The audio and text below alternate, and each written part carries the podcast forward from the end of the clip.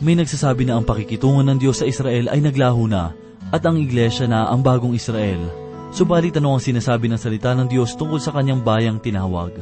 Habang buhay na ba niyang tatalikuran ng kanyang bayan, matatagpuan natin ang kasagutan sa ikatatlong kabanata ng Zepanaya, una hanggang ikawalong talata. Ito po ang mensaheng ating pagbubulay-bulayan sa oras na ito dito lamang po sa ating programang Ang Paglalakbay. Isang katanungan aking kaibigan. Ang iyong kasagot ay nais ko malaman. Sa buhay mong nalalabi sino ang paglilingkuran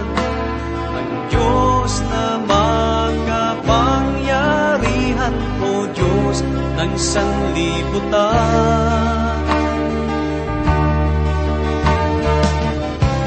Dalawang daanan, makitid at maluwag.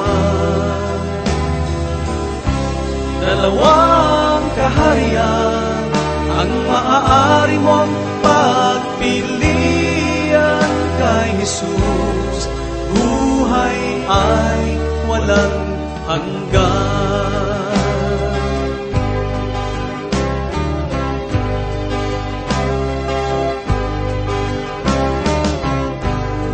Ako'y nawalang humpay,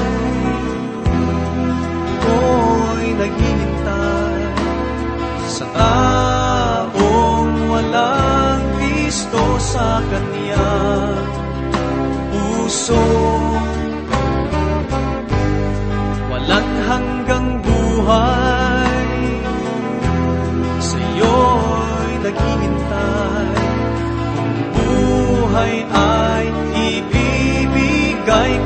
Jesus ating Diyos. Dalawang daanan makitid at maluwag.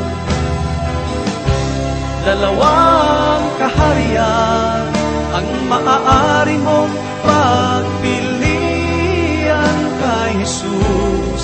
Buhay ay walang hanggan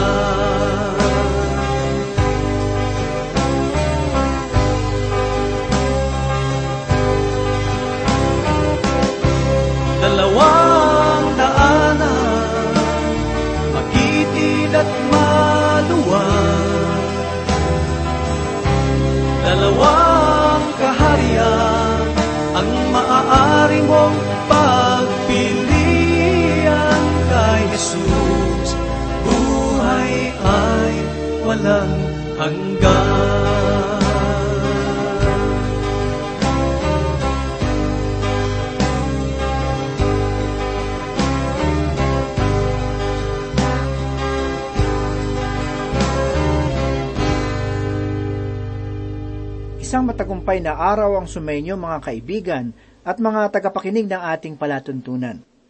Ako po si Pastor Dana Bangko. Samahan po ninyo ako at tayo ay matuto sa banal na salita ng Diyos. Ang unang walong talata dito sa ikatlong kabanata ng Sepanias ay siyang paglalagom ng paksang may kinalaman sa kahatulan na igagawan ng Diyos sa daigdig at sa lahat ng mga bansa.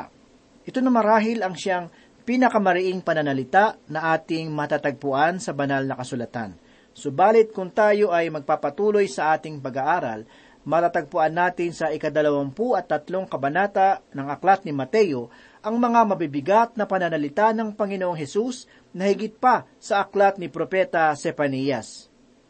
Natunghayan natin sa ikalawang kabanata na ang sakop ng kahatulan ng Diyos ay buong daigdig makikita natin sa una hanggang ikalimang talata ng ikalawang kabanata na ibinalik ng Diyos ang paksa ng kahatulan sa kanyang sariling bayan. Ipinahayag ng Panginoon na ang liwanag na tinataglay ng isang tao ang siyang saligan ng kanyang kahatulan. Sa madaling salita, ang tungkulin ay nasusukat sa liwanag na iyong tinataglay.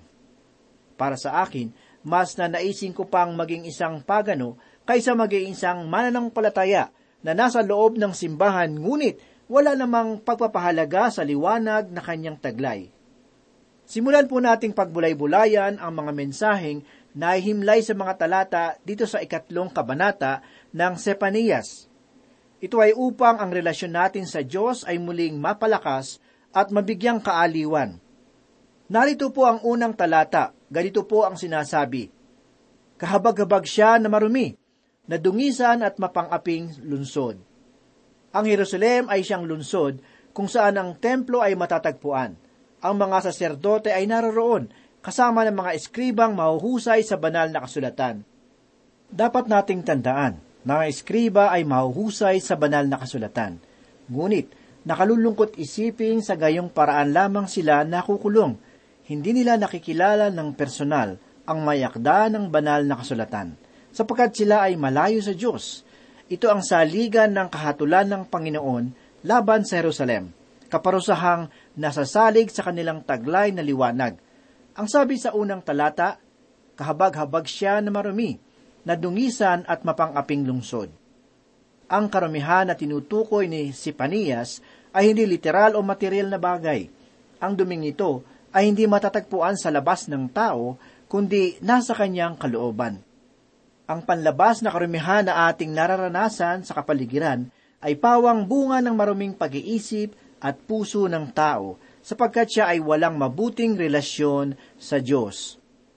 Ngunit, sa tuwing ang isang tao ay nailalagay sa matuwid na kalagayan sa Panginoon, hindi siya magtatapon ng kanyang basura sa lugar na pagmamayari ng ibang tao. Ang ugat ng karamihan kung gayon ay matatagpuan sa kalooban ng tao at hindi sa panlabas na kapaligiran.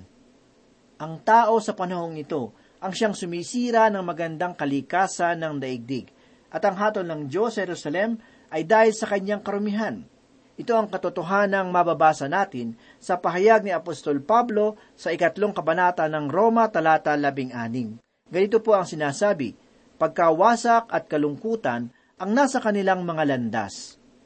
Ang pahayag na ito ay larawan ng sangkatauhan.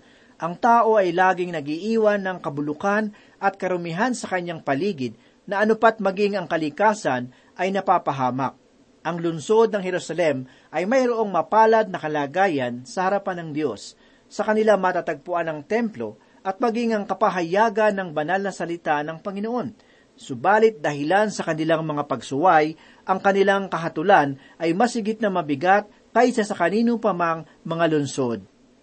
Nakatatawag pang sing malaman na ang Jerusalem ay hindi lamang marumi sa harapan ng Panginoon, kundi tinawag niya ito bilang mapangaping lungsod ang kalagayan ng pangaapi sa lunsod ay dahil sa kawalang pagpapahalaga at paggalang sa karapatan ng mga mamamayan, lalo't higit ng mga mahihirap.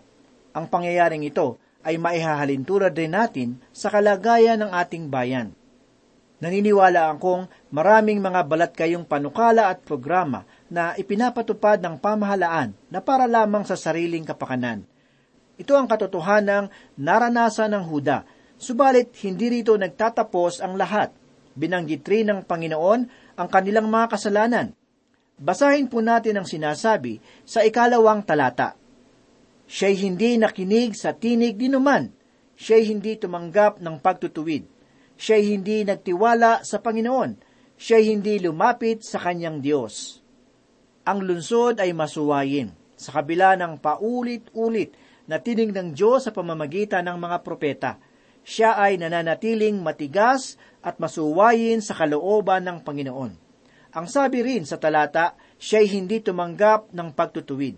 Sa madaling salita, ang Diyos ay nagsugo ng kanyang hatol.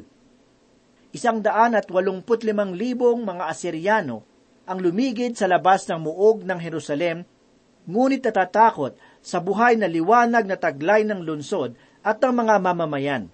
Ito ay ating mababasa sa ikalabing walo at ikalabing siyam na kabanata ng ikalawang hari. Ngunit sa kabila nito, ang mga mamamayan ng Jerusalem ay hindi pa rin natuto at nagbalik loob sa Diyos. Ito ang pag-uugaling ating makikita sa mga mananampalataya ngayon. Marami sa atin ang dumaraan sa paghihirap, ngunit walang pagkakaunawa kung bakit ito pinahihintulutan ng Panginoon. Kaibigan, dapat nating tandaan na walang anumang bagay na nagaganap sa ating buhay na hindi nalalaman ng Diyos. Ang sabi pa ni Sepanias, siya'y hindi nagtiwala sa Panginoon. Siya'y hindi lumapit sa kanyang Diyos. Ang pagtitiwala ng bayan ay hindi sa Panginoon, kundi nasa ibang bagay. Isang pahayag ang aking nabasa patungkol sa dalawampung siglong pagdiriwang ng Israel bilang isang bansa na nagsasabi ng ganito, Ang agham ang siyang maghahatid ng kapayapaan sa ating bayan.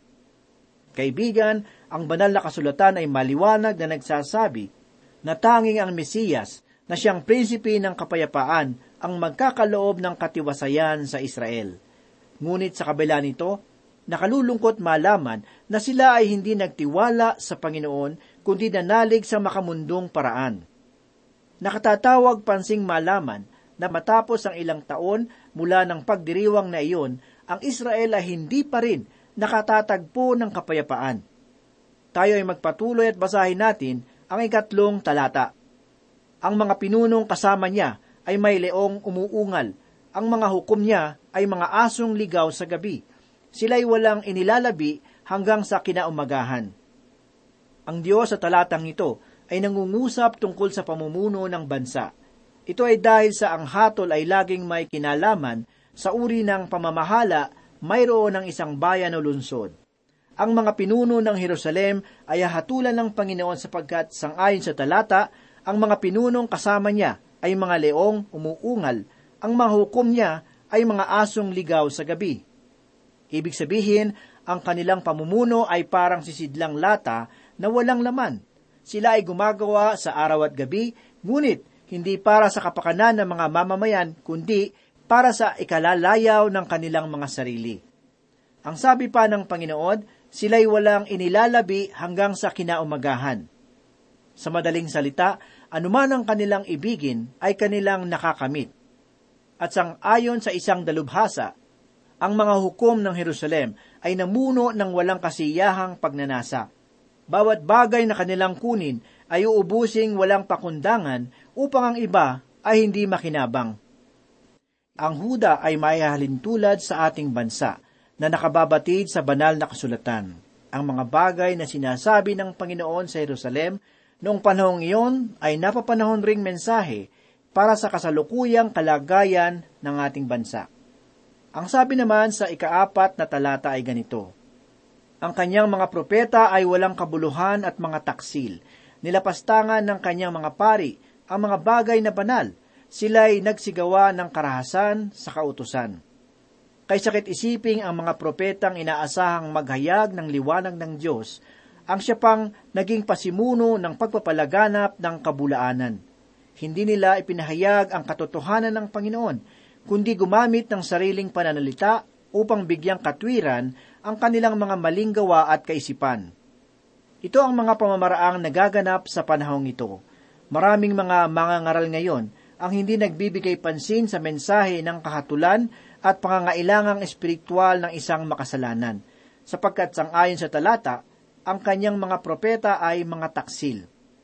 Kaya naman kung babasahin natin ang mariing pahayag ng Panginoong Hesus laban sa mga paraseyo sa ikadalawampu at tatlong kabanata ng Mateo, mapapatunayan natin na ang Diyos ay hindi nagbabago. Ang sabi pa sa talata, nilapastangan ng kanyang mga pari ang mga bagay na banal. Sila'y nagsigawa ng karahasan sa kautusan. Sa paanong paraan, dinungisa ng mga pare ang santuario. Ang tumpak na kasagutan ay matatagpuan sa uri ng kanilang buhay. Sila ang naglagay ng dahilan kung bakit ang mga mamamayan ay hindi na nagkaroon ng paggalang sa mga bagay na banal.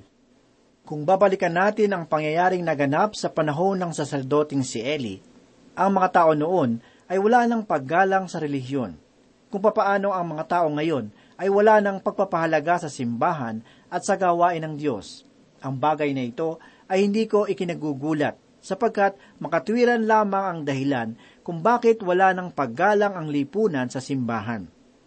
Sapagkat tayo pang mga nakakakilala sa Diyos ang siyang pasimuno sa mga bagay na walang kabuluhan. Ang sabi sa talata, sila'y nagsigawa ng karahasan sa kautusan. Ibig sabihin, hindi nila ito itinuro ng buong katapatan. Bagkus ay binaluktot ang mensahe at iniayon ang kanilang pahayag sang-ayon sa kanilang pita at naisin. Ganito pa ang sinasabi sa ikalimang talata. Ang Panginoon sa gitna niya ay matuwid. Siya ay hindi gumagawa ng mali. Tuwing umagay kanyang ipinapakita ang kanyang katarungan. Siya ay hindi nagkukulang bawat madaling araw. Ngunit walang kahihiyan ang di matuwid. Ang Diyos kailanman ay hindi gagawa ng kasamaan. Ipinapalagay ng marami na ang pananahimik ng Panginoon sa paglaganap ng kasamaan ay nangangahulugan na kagustuhan niya ito. Ngunit ang ganitong paninimala ay walang katotohanan sapagkat maliwanag na itinuturo ng banal na kasulatan na ang Diyos ay kumikilos at kikilos laban sa kasamaan. Ang sabi sa talata, tuwing umagay kanyang ipinapakita ang kanyang katarungan – siya hindi nagkukulang bawat madaling araw, ngunit walang kahihiyan ang di matuwid. Maliwanag kung gayon na ang pananatili ng masama sa kasalanan ay dahilan sa kanyang manhid na puso at walang kahihiyang kalooban. At sa ating pagpapatuloy, matutunghayan natin sa ikaanim hanggang ikawalong talata ang larawan ng dakilang panahon ng matinding kapighatian na darating sa hinaharap sa araw ng Panginoon na ang sakop na pahayak ni Propeta Sepanias ay umabot sa panghinaharap na kaganapan ng Armageddon, kung saan ang mga bansa ay lalaban kay Kristo. Pakinggan po natin ang sinasabi sa ikaanim na talata. Ako'y nag-aalis ng mga bansa. Ang kanilang mga kuta ay sira. Aking winasak ang kanilang mga lansangan, na anupat walang dumaraan sa mga iyon. Ang kanilang mga lunsod ay giba, kaya't walang tao, walang naninirahan. Ang lugar ng Ostia ay siyang palaruan ng mga Romano. Ito ay labinlimang milya ang layo mula sa Roma, ngunit hindi kilalang lugar. Sa paglipas ng mga panahon, habang ang kabiasnan ng Roma ay lumalago, ang lugar na ito ay naging lunsod na binalot ng kadakilaan. Subalit ang lahat ng ito ay nauwi sa wala nang ibagsak ng Diyos ang lupain dahilan sa kanilang kasamaan. Ang sabi pa sa ikapitong talata ay ganito, Aking sinasabi, Tiyak na ikaw ay matatakot sa akin. Siya'y tatanggap ng pagtutuwid, sa gayon ang kanyang tahanan ay hindi mahihiwalay ayon sa aking itinakda sa kanya. Ngunit, sila'y lalong naging masigasig na pasamain ang lahat nilang mga gawa. Ang babala ng hatol at ang munting kaparusahan na dumating ay hindi pinansin ng mga mamamayan, ngunit darating ang panahon na ang ganap na kahatulan ay ibabagsak ng Diyos sa kanyang bayan sa dakilang araw ng Panginoon. Ganito pa ang sabi ng Diyos sa ikawalong talata. Kaya't hintayin ninyo ako, sabi ng Panginoon, sa araw na ako'y bumangon bilang saksi, sapagkat ang aking pasya ay tipunin ang mga bansa upang aking matipon ang mga kaharian, upang maibuhos ko sa kanila ang kanilang galit. Lahat ng init ng aking galit sapagkat ang buong lupa ay tutupukin ng apoy ng aking naninibughong puot. Ang mundong ito na ating ginagalawan ay kumikilos patungo sa kahatulan, at bagamat maraming tao ang hindi na naniniwala sa darating na hatol ng Diyos, gayunmay ang sanlibutan ay magigimbal sa pagdating ng Panginoong Hesus upang sunduin ang kanyang iglesia. Pagkatapos nito, ay darating ang panahon ng matinding kapighatian na magtatapos sa pagtatatag ng kaharian ng Mesiyas dito sa daigdig. Ang mensaheng ating matatagpuan sa aklat ng Sepanias ay nagsisimula sa madilim na gabi na tatapusin ng maliwanag na araw ng pag-asa. Ang unang bahagi ng kabanatang ito ay kinapapalooban ng takot at kahatulan tungkol sa kalagayan ng Israel sa hinaharap dalawang uri ng kahatulan ng ating natagpuan sa aklat ng Sipanias. Naririto ang kahatulan ng Diyos sa kanyang sariling bayan na laging maihahalin tulad sa pagpapalo ng ama sa anak. Ito ay binigyang paliwanag ng mayakta ng aklat ng Hebreyo Kabanatang 12, talata 6. Sapagkat tinidisiplina ng Panginoon ang kanyang minamahal at pinalurusahan ang bawat itinuturing na anak ang ikalawang kahatulan ay laban sa mga bansang walang pananampalataya sa Diyos. Marahil, kung babasahin natin ang buong aklat na ito, maaaring isipin natin na ang Panginoon ay galit sa kanyang bayan at sa buong sanlibutan. Ngunit, ang ganitong kagulumihanan ay minsan pang mabibigyang liwanag kung ating tatandaan ang halimbawang ipinakita at ipinadama ng isang ulirang ama sa kanyang anak na may sakit. Maaring ang pagdadala ng ama sa kanyang anak patungo sa pagamutan upang sumailalim sa operasyon ay hindi mabuting pakinggan para sa bata. Gayunmay, tanging sa gayong kaparaanan maliligtas ng ama ang buhay ng kanyang minamahal na anak. Oo nga't iba't ibang uri ng patalim ang gagamitin ng mga manggagamot sa katawan ng bata upang hanapin ang sakit nito. Subalit ang sakit ng pagpapagaling ang siyang pinakamainam na paraan at kapahayagan ng pangangalaga at pagmamalasakit ng ama sa kanyang anak. Ang hatol ng Panginoon ay nakasalig sa kanyang pag-ibig. Darating ang araw na ang tilon o tabing na inilalaglag ng Diyos sa daigdig upang wakasan ang kasamaan ng sangkatauhan. Ang ipinagmamalaking buhay ng tao ay maglalaho sa kanya at ang hatol ay hindi niya mapipigilan. Subalit, ang mga mananampalatayang nagtiis sa daigdig na ito ay makatatagpo ng kanilang kapahingahan sa piling ng Panginoon. Ang sabi ng may akda ng Hebreyo, Kabanata Siyam, talatang 27 ay ganito, Ang yamang itinakda sa tao ang mamamatay na minsan at pagkatapos nito ay ang paghukom. Ang Diyos ay laging gumagamit ng kanyang mga banal na lingkod upang ito ay isakatuparan. Si Eliseo ay ginamit ng Panginoon upang muling buhayin ang anak ng isang balo samantalang si Lazarus ay binuhay na maguli ng Panginoong Hesus. Bagamat siya ay apat na araw na na nasa libingan. Mayroong pagkakaiba sa takot mamatay at takot sa kamatayan. Ang pagpapakamatay ay hindi mabuti at nakatatakot na bagay. Tayo ay nilikhaan ng Diyos ng kalooban na mayroong likas na pagkatakot na mamatay. Ngunit mayroong mga taong takot mamatay, ngunit nakikipaglaro sa kamatayan. Dalawang bagay lamang ang dahilan kung bakit ang isang tao ay hindi natatakot na mamatay. Una sa lahat, hindi niya naunawaan ang kalikasan ng kamatayan. At ikalawa, siya ay mayroong kaugnayan na kay Kristo bilang kanyang tagapagligtas. Ang banal na kasulatan ay nagsasabi tungkol sa pisikal na kamatayan, espiritual na kamatayan, at walang hanggang kamatayan. Lahat ng tao ay mamamatay sa pisikal, dahilan kay Adan na ating ninuno. Gayun din naman, lahat rin ng tao ay patay sa espiritual na kalagayan sapagkat si Adan ay sumuway sa utos ng Diyos. Kaya nga, kung ang pisikal na kamatayan ay naging makapangyarihan na sa buhay ng tao na patay sa espiritual, gaano pa kaya kung siya ay sasailalim na ng walang hanggang kamatayan bilang kahatulan ng Panginoon. Ang walang hanggang kamatayan na ito ay nangangahulugan ng pagkakahiwalay sa Diyos. Ito ang dahilan kung bakit sinasabi sa banal na kasulatan na ang yamang itinakda sa mga tao ang mamatay na minsan at pagkatapos ito ay ang paghuhukom. Kaibigan, kung ang isang tao ay hindi pahanda o tiyak sa kanyang paroroonan sa ikalawang buhay, siya ay mayroong mainam na dahilan upang matakot sa kamatayan. Sa aking palagay, ang tamang pananaw sa kamatayan ay maaaring maging dahilan upang tayo ay lumapit sa Diyos. Pinapaniwala ng Diablo ang tao na ang mamatay ay hindi pagsisihang bagay. Ngunit kung ang kamatayan ay isang ang maaliwalas na karanasan, bakit ang mga nagsasabing muli silang nabuhay ay hindi bumalik sa kamatayan kung ito nga ay napakaganda? Ang sabi ng maayakda ng Hebreyo, kabanatang dalawa talatang labing apat at labing lima ay ganito.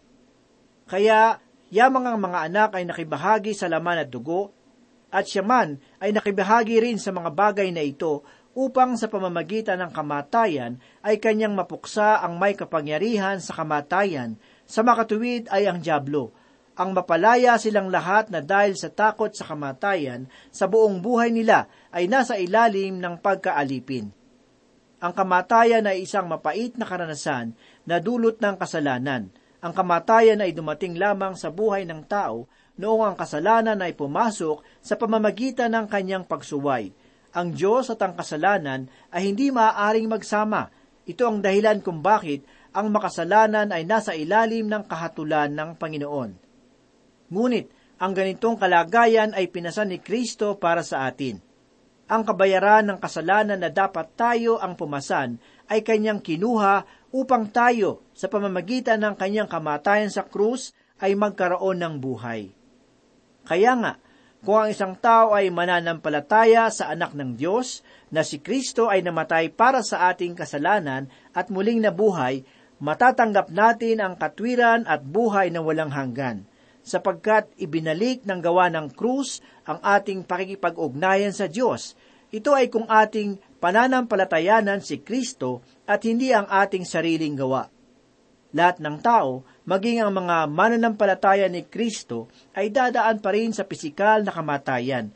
Gayunmay, kung ang ating buhay ay mayroon ng kaugnayan sa Panginoon, sa pamamagitan ng pananampalataya, ang dilim ng kamatayan ay nagiging pinto patungo sa liwanag ng buhay. Umaasa tayong matapos ang gabi ng kapighatian, hirap at kamatayan sa katawang lupang ito, matatamo naman natin ang maluwalhating bagay na inihanda ng Diyos para sa kanyang mga anak. Mapalad kung gayon ang taong na kay Kristo, dahil ang kamatayan ay naging kapakinabangan. Manalangin po tayo. Panginoon, marami pong salamat muli sa oras na ito. Salamat sa pagkakataong muling pagbulay-bulayan ang iyong banal na salita. Ito ay nagbigay sa amin ng kalakasan at pag-asa Tulungan mo po kami, Panginoon, na mamuhay ng may tamang pananampalataya sa iyo. Ito po ang aming samot dalangin. Sa pangalan ni Jesus. Amen. Saan ka ba patungo? Bakit ang isip mo'y? Mga pangarap mo'y